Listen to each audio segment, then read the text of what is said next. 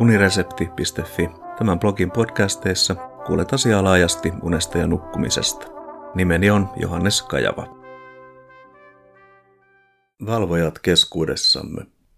Yöllinen valvominen, joka tapahtuu vastoin omaa tahtoa, eli unettomuus, on aikakaudesta riippuen saanut vaihtelevia tulkintoja, ja nykyisin selvästi näkyvin tulkinta on lääketieteellinen.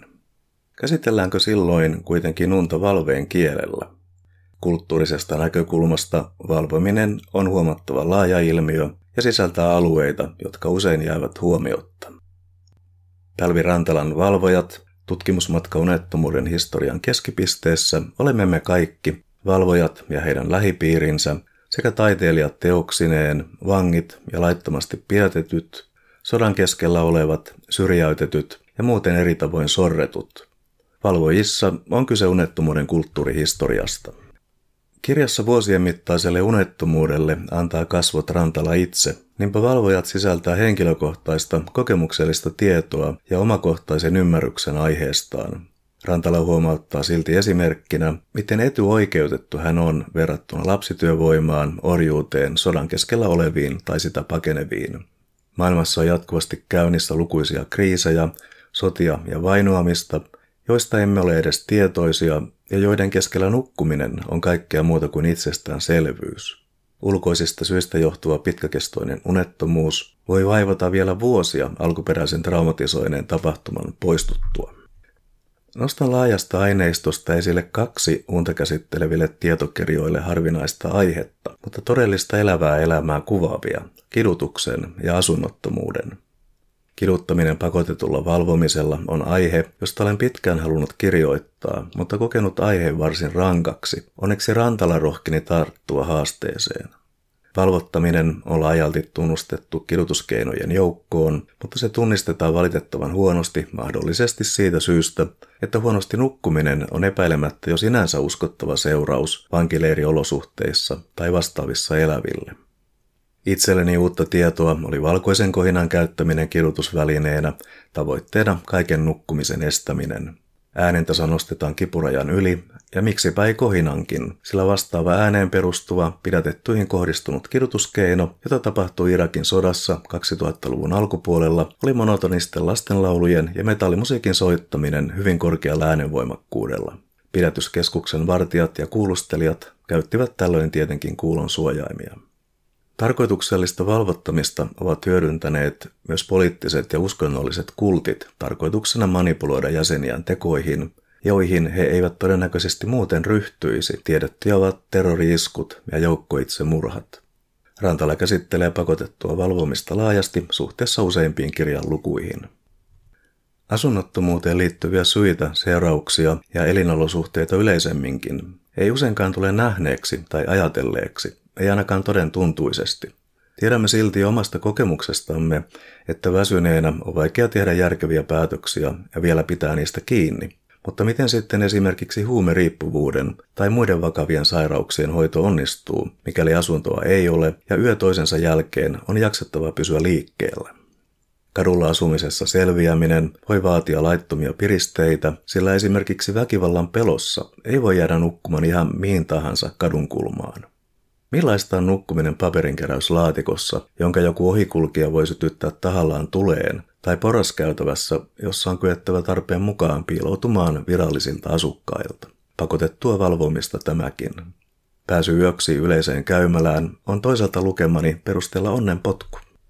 Rantala pohtii kriittisesti unettomuuden luonnehtimista taisteluna, jollaiseksi se usein mielletään. Olisiko unettomalle itselleen silti inhimillisempää unohtaa ajatus taistelusta ja hyväksyä, ettei elämänsä voi täysin hallita?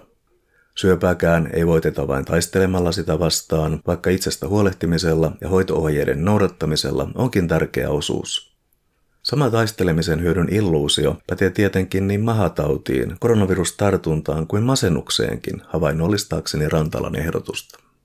Mietin, tuleeko taistelemisen hyödyn harhakuvitelmassa esille erottelu mieleen ja kehoon, jonka tiede on hylännyt aikoja sitten. Kun uneton valittaa hirveästä väsymyksestä, eihän unettomuus voi johtua muusta kuin tahdonlujuudesta, eli siis päästä vai kuinka. Taustalla lienee ajatus, että kun ihminen on väsynyt, hän tietenkin nukkuu, itsestään selvää, eikös? Eipä siis ihme, jos unettomuudesta kärsivä voi pitää sitä omana syynään ja puutteenaan. Taistelemisen hyödyttömyydestä ollaan hereillä myös unettomuuden hoitoohjeissa ja suositellaan siitä luopumista.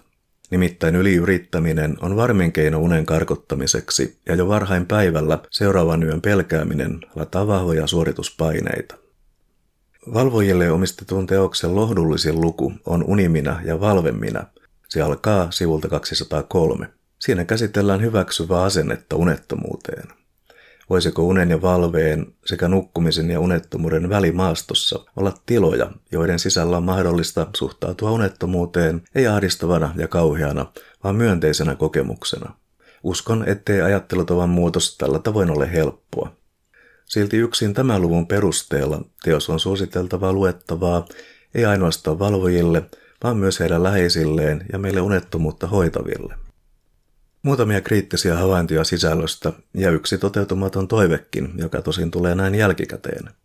Univaikeuksiin voidaan lääkärin vastaanotolla tosiaan määrätä masennuslääkettä, kuten Rantala sanoo, mutta niistä yleisimmin käytetty mirtatsapin toimii annoksen kosta riippuen eri funktioissa.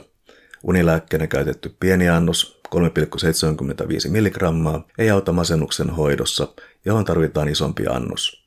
Lääkkeettömyyteen kannustaminen sinänsä on toki suositeltavaa. Yleisemmin Rantala kritisoi monettomuuden hoitoohjeita, joissa tyypillisesti unohdetaan ihmisten arkielämä. Tämä on tavallaan totta, mutta näin itse asian niin, että ilman hoitoohjeiden tarjoamista yleisimmässä mahdollisessa muodossa sopivimman setin muodostaminen unettomalle itselleen ja hänen läheisilleen olisi vieläkin hankalampaa.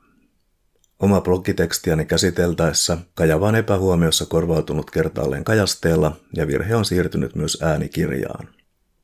Ja sitten tämä jälkikäteen tuleva toive. Olisin halunnut nähdä valvojissa maininnan yhdestä tunnetuimmista valvojista, Marilyn Monroesta, jonka univaikeudet johtivat vähitellen voimakkaiden barbituraattien käyttöön, mikä näkyi hänen kyvyssään työskennellä ammatissaan. Tuntikausien myöhästelyt kuvauspaikoilta ja vuorosanojen muistamattomuus tuottivat pahoja ongelmia.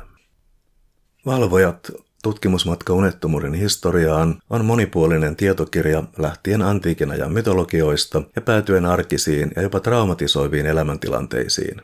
Kirjan myönteisenä sanomana on ehdotus nähdä unettomuus ei taisteluna näkymätöntä vihollista vastaan, vaan pyrkimyksen nähdä siinä jotain inhimillisesti myönteistä ja hyväksyä se elämänsä ajoittaiseksi osaksi.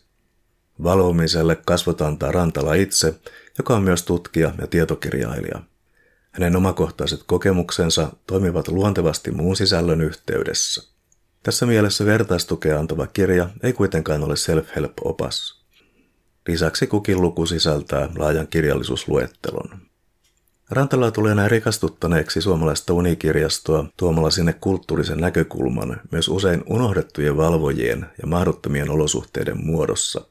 Hän haluaa sanoa, ettei unettomuus ole vain lääketiedettä, vaan huomattavasti laajempi ilmiö elävää elämää hyvine, huonoine ja välimaaston puolineen.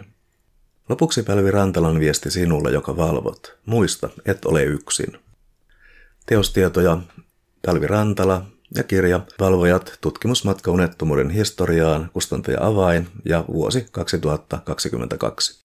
Kiitos kuuntelemisesta ja mikäli pidit jutusta, linkkaa se unesta ja nukkumisesta kiinnostuneille.